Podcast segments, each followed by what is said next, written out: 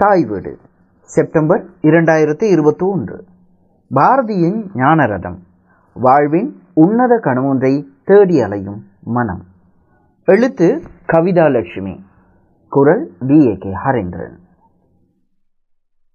Bharathi கவிதைகளைப் போலத்தான் பாரதியின் உரைநடைகள் கதைகள் குறுநாவல்கள் அனைத்தும் யாவும் ஞான தேடலுக்கானவை.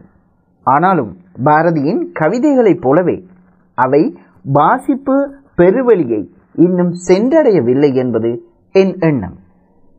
ஞானரதம் பாரதியின் உரைநடை கதை. தத்துவ விசாரணைகளுடனான குறுநாவல். மனிதராக பிறந்த ஒவ்வொருவருமே அவ்வப்போது கற்பனையில் கண்ட புதிய உலகொன்றில் சஞ்சாரம் செய்வதுண்டு. அப்படியான ஒரு சஞ்சார பொழுதில் பாரதி பற்பல உலகங்களில் பறந்து திரிந்து யாத்த கற்பனை சித்திரம்தான் ஞானரதம். வாழ்வின் உன்னத கணமொன்றை தேடி அலையும் அவனது ஆன்மா. அவனையே கதையின் நாயகனாக்கி அவனது மனரதமேறி வெவ்வேறு உலகங்களில் சஞ்சாரம் செய்கிறது. கற்பனைகளுக்கும் நினைவுகளுக்கும் தூரம் என்பது ஒரு பொருட்டா என்ன? துன்பங்களை ஊடறுத்து சென்று வர அவன் தேர்வு செய்த ஐந்து உலகங்களும் உலகின் ஒவ்வொரு மனிதருக்கானதுதான். உபசாந்தி உலகு கவலையற்ற பூமி. கந்தார்வ உலகு இன்ப உலகு சத்திய உலகு உண்மை தோட்டம் மண்ணுலகு துன்பகலம் தர்ம உலகு மானிட தரிசனம். உபசாந்தி உலகு கவலையற்ற பூமி. முதலில் அவன் செல்ல விரும்பியது உபசாந்தி உலகிற்கே. நித்திய அமைதியையும் மனசாந்தியையும் தேடி மனம் எனும் ஞான ரதத்தில் ஏறி புறப்படுகிறான். என்ன விந்தை? உபசாந்தி உலகத்தின் வாசலில் காவலன் நிற்கின்றான் வழிமறிக்கின்றான். இருவருக்குமான உரையாடல் தொடங்குகிறது. உபசாந்தி உலகிற்குள் செல்ல வேண்டுமானால் மனதை வெளியே விட்டுவிடு.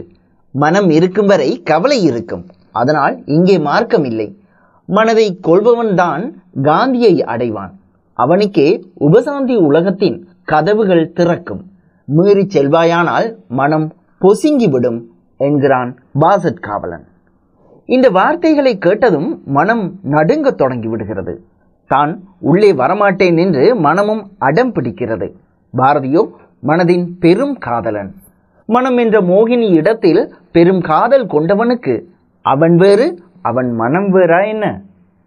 மனதை இழந்து ஒரு உலகு அவனது ஆகுமா? மனதை கொன்று உபசாந்தி பேற்றினை அவன் விரும்பவில்லை. மனம் எனும் பெண்ணே கேளாய் என்று தொடங்கும் கவிதை. நின்னொடு வாழும் நெறியும் நன்கு அறிந்திடன். இத்தனை நாள் போல் இனியும் நின் இன்பமே விரும்புவன்.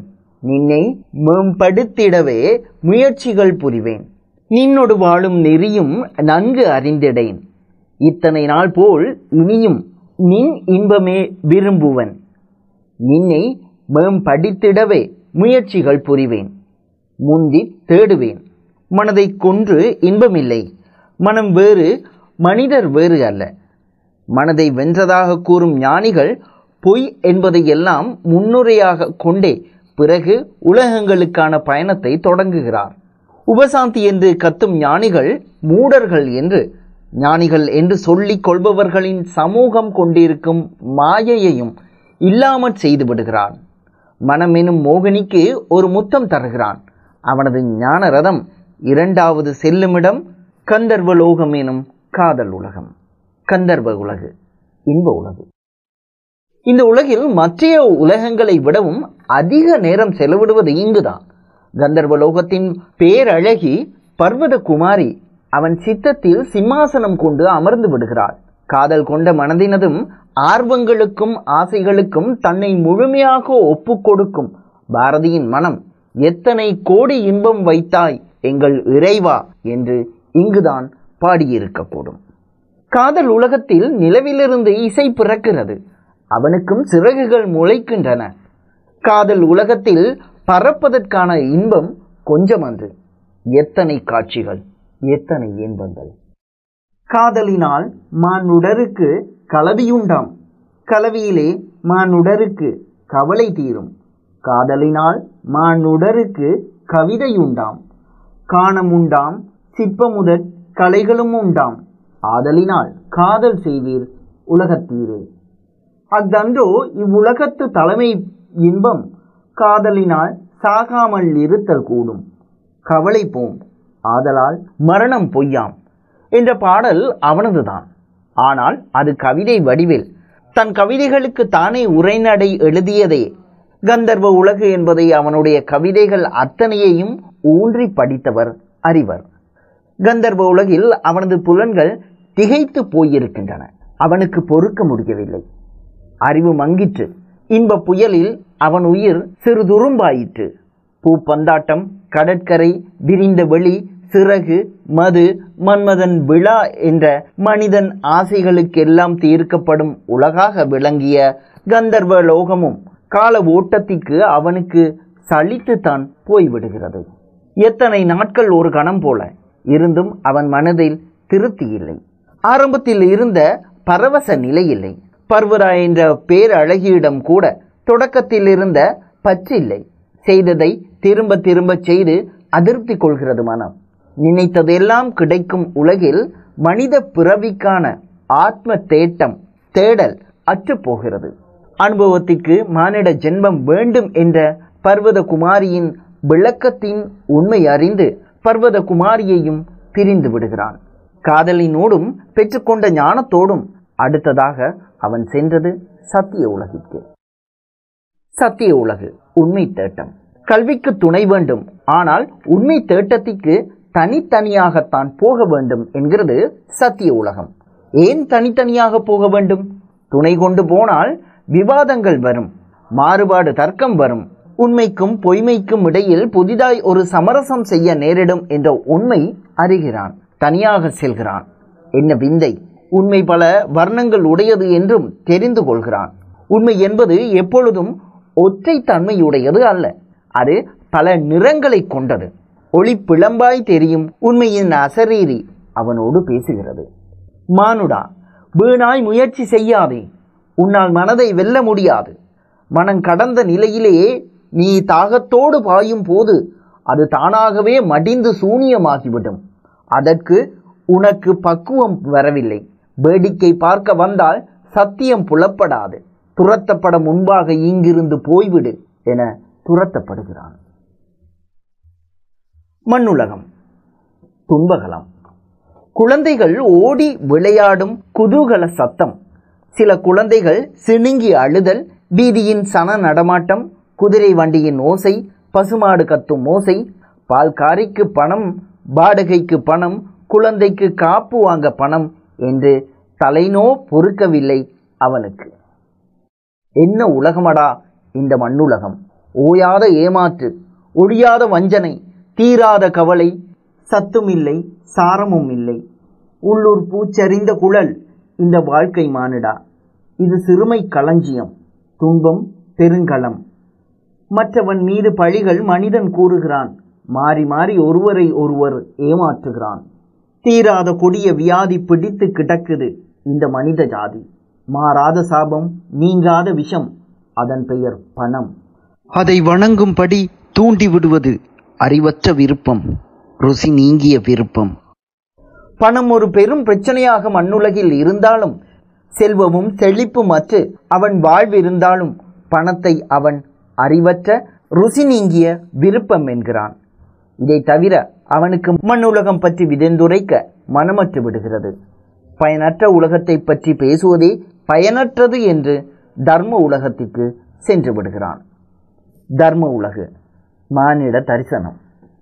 கந்தர்வ உலகிற்கு அடுத்தது அதிக காலம் தங்கும் உலகம் தர்ம உலகம். ஒவ்வொரு உயிருக்கும் ஒவ்வொரு தர்மங்கள் உள்ளன என்று தொடங்குகிறது தர்ம உலகத்தின் தத்துவ சிந்தனை. மனிதகுல பிரிவுகளையும் போர் தர்மங்களையும் அறிய விளைவதே தர்மலோகத்தின் சாரம். இதன் பொருட்டு ஒரு தபோ முனிவரையும் தர்மராஜனையும் ஒரு பிராமணனையும் சந்திக்கிறான். அவனுள் குடையும் தர்மம் சார்ந்த கேள்விகளை எல்லாம் விசாரணை செய்கிறான். வர்ணபேதங்கள்.